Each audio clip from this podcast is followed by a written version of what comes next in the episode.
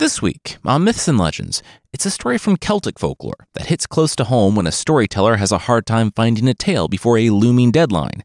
The difference? Well, the deadline is literally that.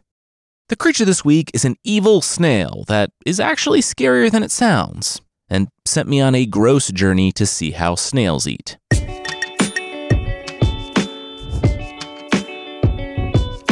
This is Myths and Legends, episode 353 Beggar's Belief.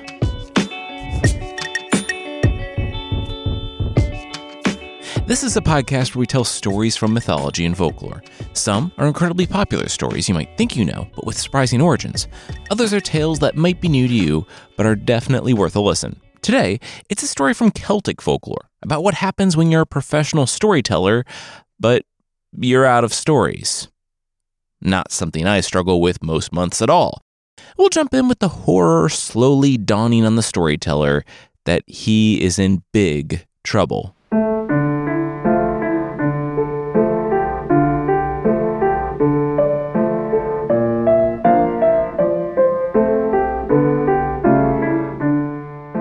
Oh no.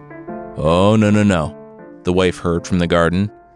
So you you coming to breakfast or she called out. Nothing.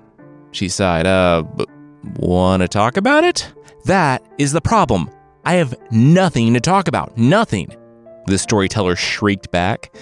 He had never once sat down to breakfast without a story that he would tell the king that night, so the king could go Betty by. Not once. The same guy, the king, that put a roof over their head, a mansion over their head, for telling him bedtime stories, would take his head for not telling him a bedtime story. One time. She might say that he was being ridiculous. But, well, his nightly audience of one was a medieval king. Who knew what he would do if he didn't get what he wanted? She patted the seat next to her. She said he didn't have to eat, just sit down and they would workshop what he had.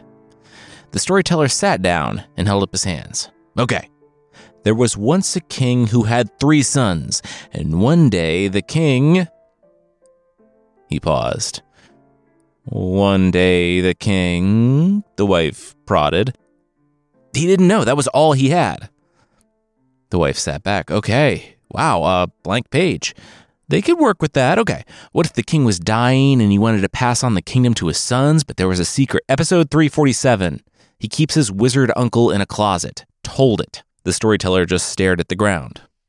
Okay, but what if he's not really not really dying? Yep, just a ruse to get them to rush off to their deaths. Episode 316. What if there's a monster stealing from the kingdom? Like a, fi- firebird? Yeah. Sorry, not to shoot every idea down, but we've told that one too. Long time ago. Episode 15. Bad Wolf. The storyteller pursed his lips. Wait, is that a Doctor Who reference? the wife asked. Yeah, I was really into Doctor Who then. The storyteller looked away. Okay, so you've exhausted the stories that you know. That is okay. You just have to think up a new one. He might be receptive to that. You did the two myths and a lie thing recently, and that seemed to go over well. The wife shrugged. The storyteller said it did, but, well, thinking up a story was more difficult than it sounded. The wife laughed. Okay, it's not that hard. The king had three sons, and. Oh no, she said. The storyteller smirked and nodded. Yeah, creativity on demand. Really stressful. She looked out the window. There! Beggar! The storyteller squinted. Um, okay. It's a story idea. A beggar by the side of the road. Maybe he has a secret, and maybe he's Odin. The storyteller grimaced. Yeah, that's kind of played out, honestly. The storyteller then reconsidered, but he could go talk to the beggar. Maybe that would get some creative juices churning. Do you, do you churn juice? Feels like kind of a mixed metaphor, the wife said. The husband opened his mouth and then closed it. He had asked for notes, after all.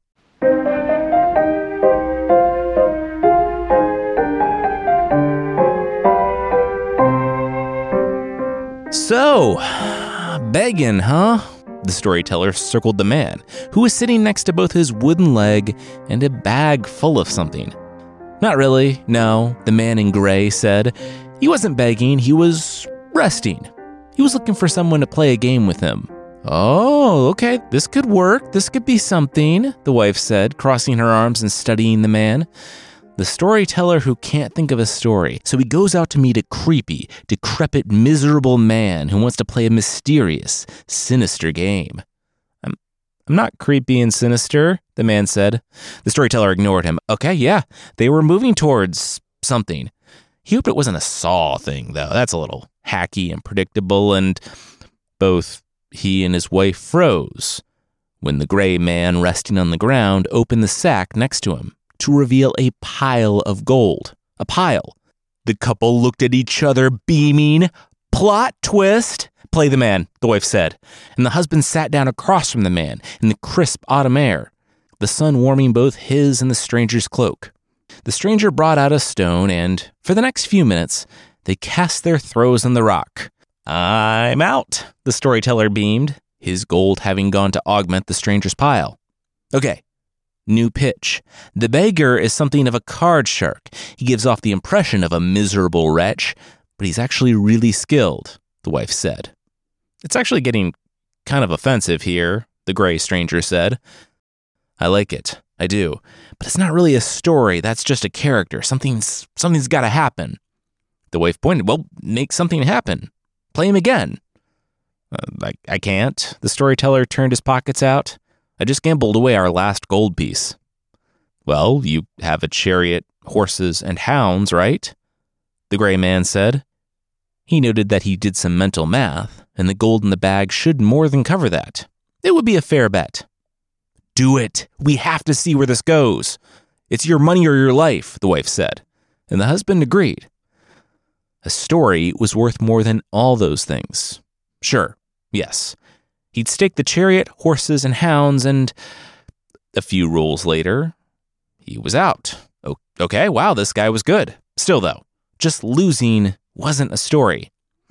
How about we go for three? The stranger smiled. The husband and wife looked at each other. The threes, of course. Stories loved threes. Absolutely, yes. Um, problem though, he didn't have anything left to bet. The stranger looked to the storyteller's wife with an eyebrow waggle. Oh, this story's getting good, the wife said. I am not betting my wife. The storyteller shook his head and crossed his arms. It's the threes. We're almost there, she said. Come on, your luck could change this time. Besides, you don't have a story yet. She had a good feeling about this. The storyteller didn't, though, and he was right to be worried, because with that final bet, he lost his wife. I'm going to go on the record and say I don't agree with the concept of owning your wife or that you can assign a monetary value to a human life, but the wife sifted her hands through the gold as she took a seat next to the stranger. I mean, this is a flattering amount of gold. Like, like if I had to have a monetary amount assigned to me, this is the amount that I'd want. She sat down next to the stranger and looped her arm in his. What are you doing? The storyteller blurted out. The wife asked if he was really going to cheat a handsome, mysterious stranger out of his winnings. She was making good on her husband's, well, her ex husband's. Sorry, babe. She turned to the gray man callous and foolhardy promise. Now he's handsome, but what is happening? The stranger was on the verge of tearing out his hair when the gray man raised a finger. The storyteller could have it all back. The wife could be free, along with the horses, and he could have all the gold. All the storyteller needed to do was bet his own life. The storyteller said his own life? Do it, the wife said unless he wanted to be known as the guy who lost his wife to the sexy, sexy beggar. Still not a beggar, hun, the gray man said. But he did agree. It wasn't a great look for the storyteller for the king to lose everything because he couldn't do his job. Besides, with this type of cash, he wouldn't ever need to tell another story again. The storyteller looked the cash over and also wanted to free his wife, though she was really taking to the situation in an uncomfortably fast manner. Fine. I'll stake my life. Fourth time's a. The storyteller's eyes were fixed on the roll that had not gone his way. He just sold his life away to a beggar. Seriously, I'm not a beggar, the gray man said, rising and sticking his leg on. He asked the storyteller what type of animal he wanted to be a deer, a fox, or a hare. The storyteller was equal parts disappointed that this was turning into a fairly decent story, and distraught that it didn't matter anymore because he had sold himself into slavery. Uh, I don't know, rabbit, I guess? I, Jason, will say that this feels like the wrong answer. The right answer being, of course, fox. The gray man took a long cord and a wand from his pocket. He threw the cord around the storyteller and tapped him with the wand. And the man became a hare. The storyteller, for his part, did enjoy skipping around the green, darting this way and that, completely free, for about five minutes. Got all those hounds and horses you wanted, boss? The farmhand called out to the. Hey, where, where'd the storyteller go? He'll take them now, the storyteller's wife said to the farmhand, pointing to the gray man. They're his now, anyway. Right, hun?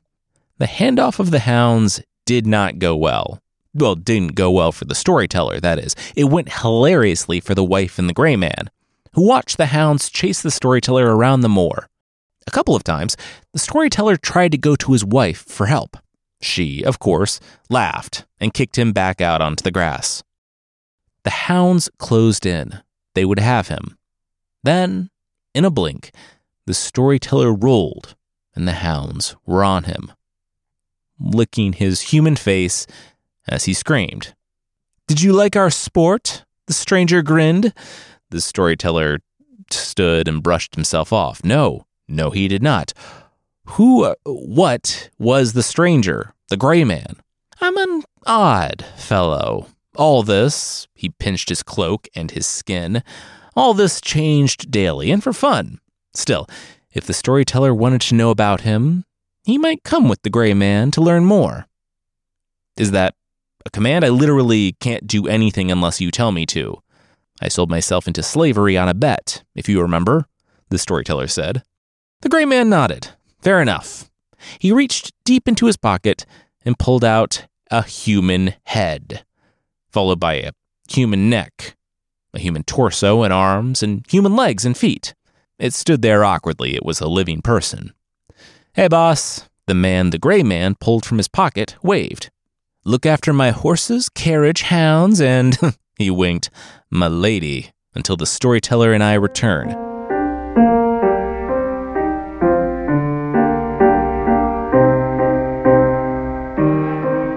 See where the storyteller's new job takes him, but that will be right after this. Pizza, tomato, and apple. These are our three fluffy ragdoll cats. Yeah, and the vet recently said they weren't getting enough fluids. But kibble and a water fountain, aren't those enough? Turns out kibble is dry and stinky and, I mean, like legitimately terrible. So when we learned about Smalls and their vet formulated, fresh, hydrated cat food, we said, yes, please. Because of Smalls, all three cats are now loving mealtime. Even Apple, who's the pickiest eater. She and Pizza snarfed their beef this morning, and Tomato, he's always been a good eater. Yeah, but have you noticed his breath? I've noticed not noticing it. That's why you've got to try Smalls. If you're still feeding your cat dry, boring kibble, just like we were, this is the year to make the switch and get your cat eating healthier with cat food from Smalls, delivered right to your door. Smalls was started back in 2017 by a couple of guys home cooking cat food in small batches for their friends. They've now served millions of meals to cats around the world, but their intentionality remains. They use protein and ingredients free from preservatives that you'd find in your own fridges, so I feel good about giving Smalls to our cats. And not just because when they come running, I feel popular. It's 2024. Are you still feeding your cat kibble? Head to smalls.com slash legends and use promo code legends at checkout for 50% off your first order, plus free shipping. That's the best offer you'll find. But you have to use my code, LEGENDS, for 50% off your first order. One last time, that's promo code LEGENDS for 50% off your first order, plus free shipping. Okay, so the cats are covered, but what about us? We have to eat too. Fortunately, our resolution to eat more meals at home is still going strong, thanks to Factor. With Factor's ready to eat meal delivery, the grocery store, the prep work in the kitchen. The cleanup. Oh, yes, the cleanup. It all seems like a thing of the past. And yet, We're having hot meals for lunch, which I personally love. But neither of us had time to make before. Right. Factor just hits that sweet spot, so it's convenient but also tastes surprisingly good. And I mean that in the best way. Ready to eat meals can be hard to perfect, but like this my side of zucchini the other day had the right amount of bite to it. And because of that, like, why not? You know, why not save time and eat restaurant quality food with Factor? We spent like all lunch talking about zucchini. I'm super into zucchini, okay? Factor has 35 meals to choose from each week, and with over 55 add ons available, we always add a few smoothies and energy bites too. Factor is the way to go. It's handy and hearty, and they also have keto, veggie, vegan options, and more if you like. Head to factormeals.com slash legends50 and use code legends50 to get 50% off. That's code legends50 at factormeals.com slash legends50 to get 50% off.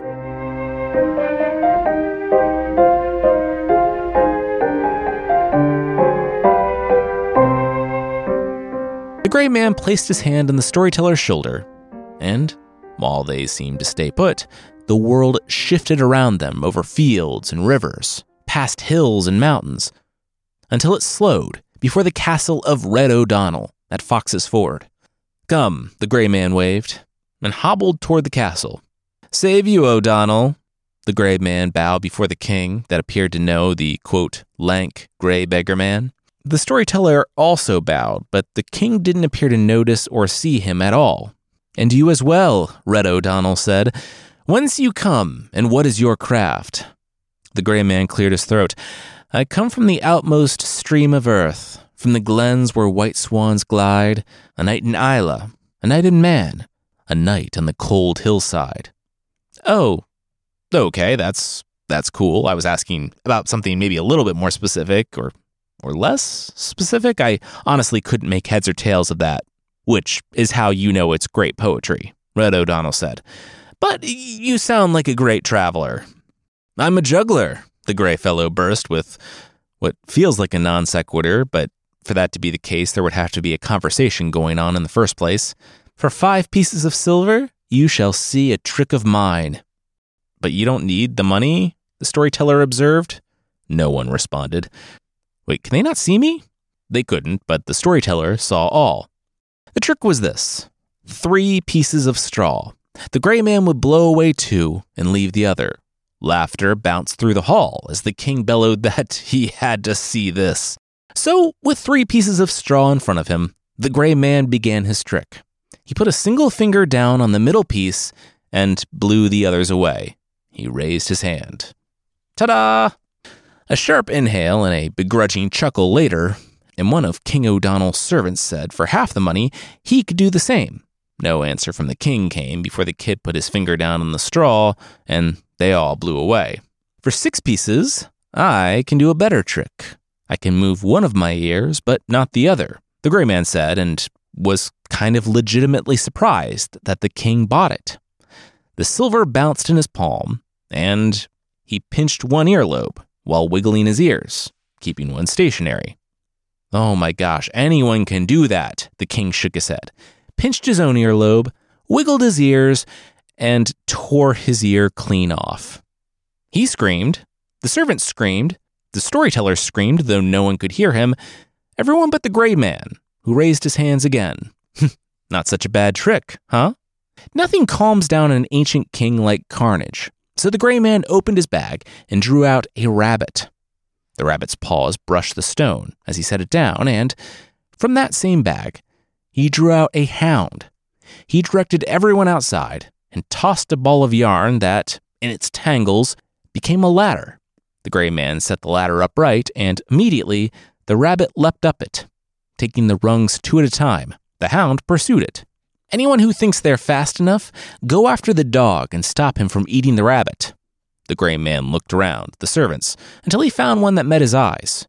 But be warned, if you let my rabbit die, I will take your head. One servant stood, and his hands clasped the woolen rungs of the ladder. And he came down a few minutes later.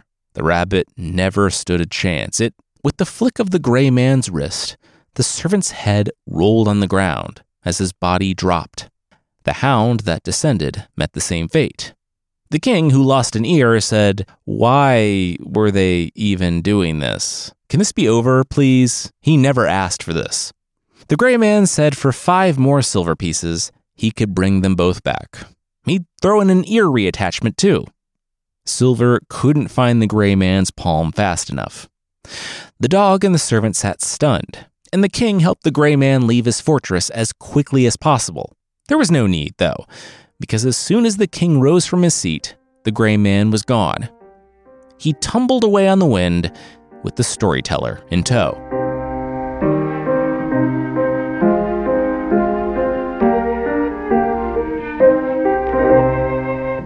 Okay, I hated that, the storyteller managed after he finished vomiting. Wait, were they were they home? Hey, can you tell a story? The guards said to the gray man as he passed by the gate. The king's usual storyteller was AWOL, and while the king planned the guy's execution, he did need someone to tell him stories. I play music, the gray man shrugged. The torchlight bounced off the guard's trepidatious face. Uh, yeah, okay, come on. And while they walked, the storyteller asked about the kid back there. Would would he be okay?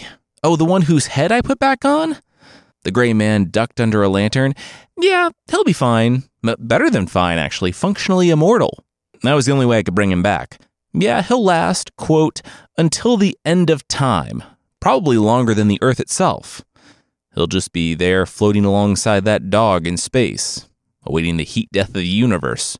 In the end, he'll probably wish I left his head off, but some things couldn't be helped. Ah, here they were. A harper? The king shook his head. No, no, no. He already had the five best harpers in all of Ireland, pointing to the men who were playing next to him. The gray man cleared his throat loudly and long enough that, one by one, the harpers all stopped playing. Hey, I have a riddle, the gray man interrupted. What do a cat purring over broth, the buzzing of beetles at midnight, and your mom yelling at you have in common? The gray man called out to the king. The king shook his head. He didn't he didn't know.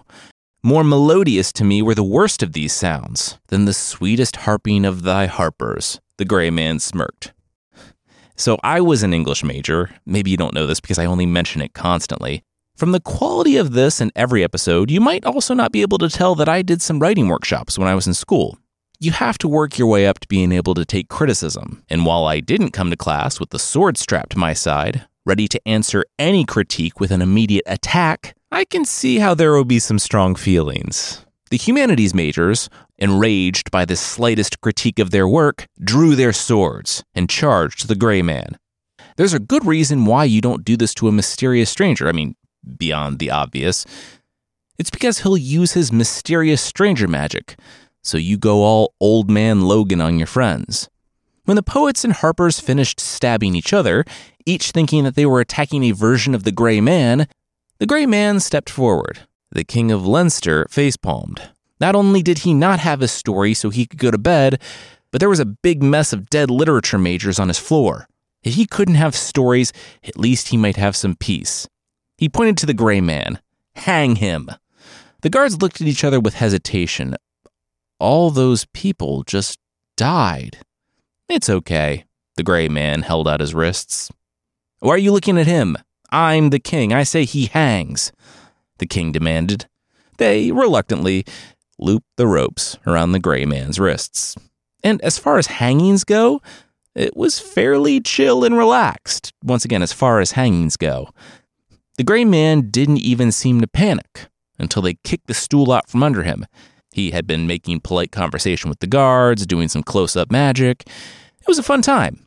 They were actually pretty sad to slowly watch the life fade from his panicked eyes. They left him for the carrion birds, King's orders, and the storyteller stood there, invisible, poking the gray man's body. Um, gray man? Hello? Then, something even scarier dawned on him. Wait, if the gray man was dead before he reversed the magic, how would the storyteller ever be seen again? He rushed to follow the guards back into the fortress before the doors closed behind them.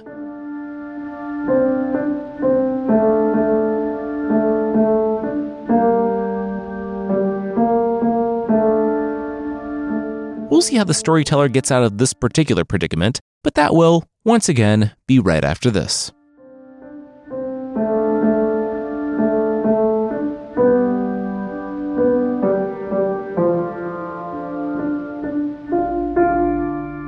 Storyteller caught up with the guards right before they were about to enter the throne room. Right before the big oak doors rumbled open to the king, they heard a, Hi guys, next to them, and turned to see the bound gray man smiling and waving. What is he still doing alive? The king barked from his throne. The captain of the guard whispered in the ear of another man, who ran to the gallows. He returned. He whispered to the captain of the guard, who gasped. Seriously? What are you waiting for? Hang him! The king screeched. The captain of the guard agreed. He didn't have the heart to tell the king that they had, somehow, just hanged the king's own brother. More chatting and more close up magic later, and again, the gray man hanged. The captain of the guard winced as he opened the door to the palace to find. Yep, the gray man sitting there. How many times are we going to keep doing this? The gray man asked as he nudged open the door to the king. Hang him! How difficult is this? We hang people all the time. The king shrieked. Again. When they made it to the gallows, the captain saw that the king's chief musician was hanging in the place of where the gray man had hung. The captain of the guard took his knife and cut the ropes binding the gray man's wrists. You, you sure you don't want me to hang a third time? The gray man laughed. The guard said that all this was horribly traumatizing, even for a medieval soldier. Please, they would tell the king he was dead, just leave and never come back. The gray man bowed and then looked behind the captain. Oh, he should probably help them, right? The captain spun around to see the king's brother and his chief musician choking, hanging on the end of the rope, alive again. The gray man skipped off with a chuckle as the captain furiously sawed the ropes.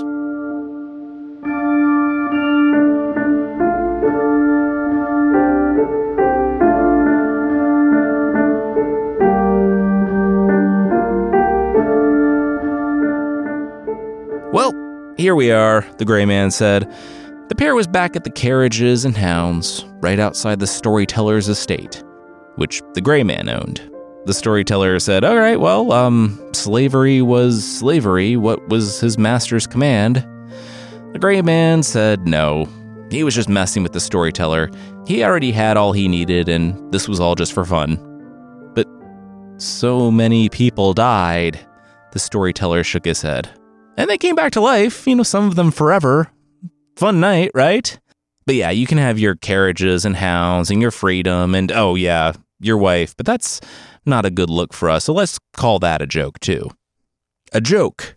The storyteller was nonplussed. A joke? He had lost and regained everything in a night. He was still slated for death from the king. He. You're forgetting your other gift from tonight. The gray man smiled. The storyteller shook his head. What was the gray man talking about? A story. A story fit for a king. The gray man clasped the storyteller on the shoulder. He had heard the storyteller fretting this morning about not having a story to tell. The gray man liked hearing the man's stories, so he wanted to help out the storyteller. Now he had a story to tell. The storyteller thought about it. Wait, Yes.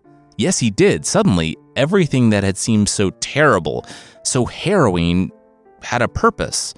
He hugged the gray man, thanking him for that horrible, wonderful day. And the gray man smiled as he watched the storyteller sprint for the castle.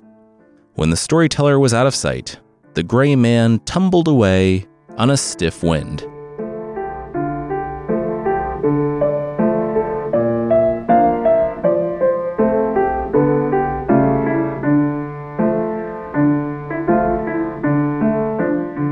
Wow, that is an amazing story, your best ever, the king said.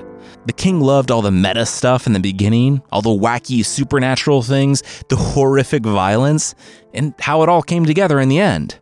The storyteller asked, You know, thanks, but he thought it kind of meandered a bit in the middle, lost its way with the ladder of yarn. Oh, no, no, no. You gotta do stuff like that. It's deep. It invites a second reading, like, what does it all mean? What's the deeper meaning? What are the symbols? I think it's probably just a rope and a rabbit. I'm not really into looking for symbols and all that. The storyteller said, Well, I am, the king smiled, and I'm going to need to hear that story again tomorrow. And tomorrow's tomorrow. And really, you know what? I'm good. This is the story for me. I love it that much. And he was right. For as long as he lived, the storyteller would only need to tell this story each night to the king, who absolutely ate it up every time. It was probably like the kid who was brought back to life, though. The storyteller, too, could live out his days without want or danger, but he would have to repeat the same thing over and over, slowly dying inside creatively while outwardly thriving. See, you do do symbolism, the king clapped. Oh, one, one question, though. The gray man said the kid will be floating through space all alone? What what's space? The king shook his head. Not I'm not sure. I'm just repeating what he said, the storyteller confessed. Mm, okay. I think it's a type of pudding. The king sat back with a nod. Yeah, the storyteller thought about it. Yeah, that that sounds right.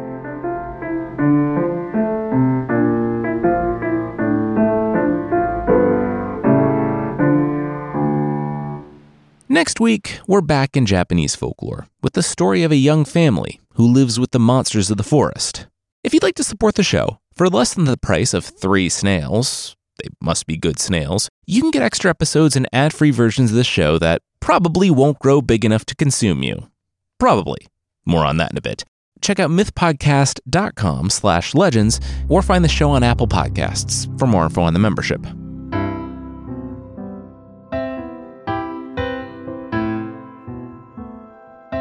The creature this week is a Lou Carcolh from France. So I've always wanted to go to the south of France. It looks absolutely beautiful. We have the sea and the food. I do, though, have to weigh this desire against not wanting to be eaten by a giant snail, which I think deep down is a fear endemic to all humans. If you Google snail mouths, you are met with a variety of results. First, you see, oh, okay, that looks cute, little smiley snail. Then you see inside it and learn that it could have over 2,000 teeth. Then you look up videos of snails eating on YouTube, and you're never the same again. Snail mouths in general are kind of like the Lou Carcolh in specific. At first, you're like, oh, that's not threatening, that might be kind of cute. In fact, the way the snail is described as a vicious, formidable snail feels oxymoronic. Then you look a little closer and no, that's actually horrifying. Apparently, under the town of Hastingues, in the snaking caves, a vicious, giant snail lives. If you're like, okay, that's fine, I don't make a habit of going into the caves underneath French cities, well, unfortunately, that can't always help you. If you've ever asked yourself if snails have tentacles, and if those tentacles can reach for miles, well, I'm here to answer those questions. Yes and yes. Also, why are you asking those questions? Well, because it could save your life. That's why. If you pass a slime trail the size of a highway out in the wilderness, I hope you haven't been putting off that marathon training, because apparently the snail will send its tentacles out to grab you and pull you in. Local legends apparently warn people regarding hiking in the grass around the city, and if you see one particular strand of long grass, twisted like a ribbon, the width of a horse's hair, avoid it, because they only grow where the creature has slimed its way through, and the creature will immediately know you're in the area. There you have it. To be safe, just avoid a hair in a field of grass. Easy. Apparently, it's been 60 years since the creature was seen, though, so people think it might be dead. I wouldn't be so sure. Given that a normal snail lives, on average, 5 to 7 years, a snail 1,000 times the size obviously will live 5,000 to 7,000 years. That's my own math, so don't credit my sources with my excellent grasp on biology. That's all me.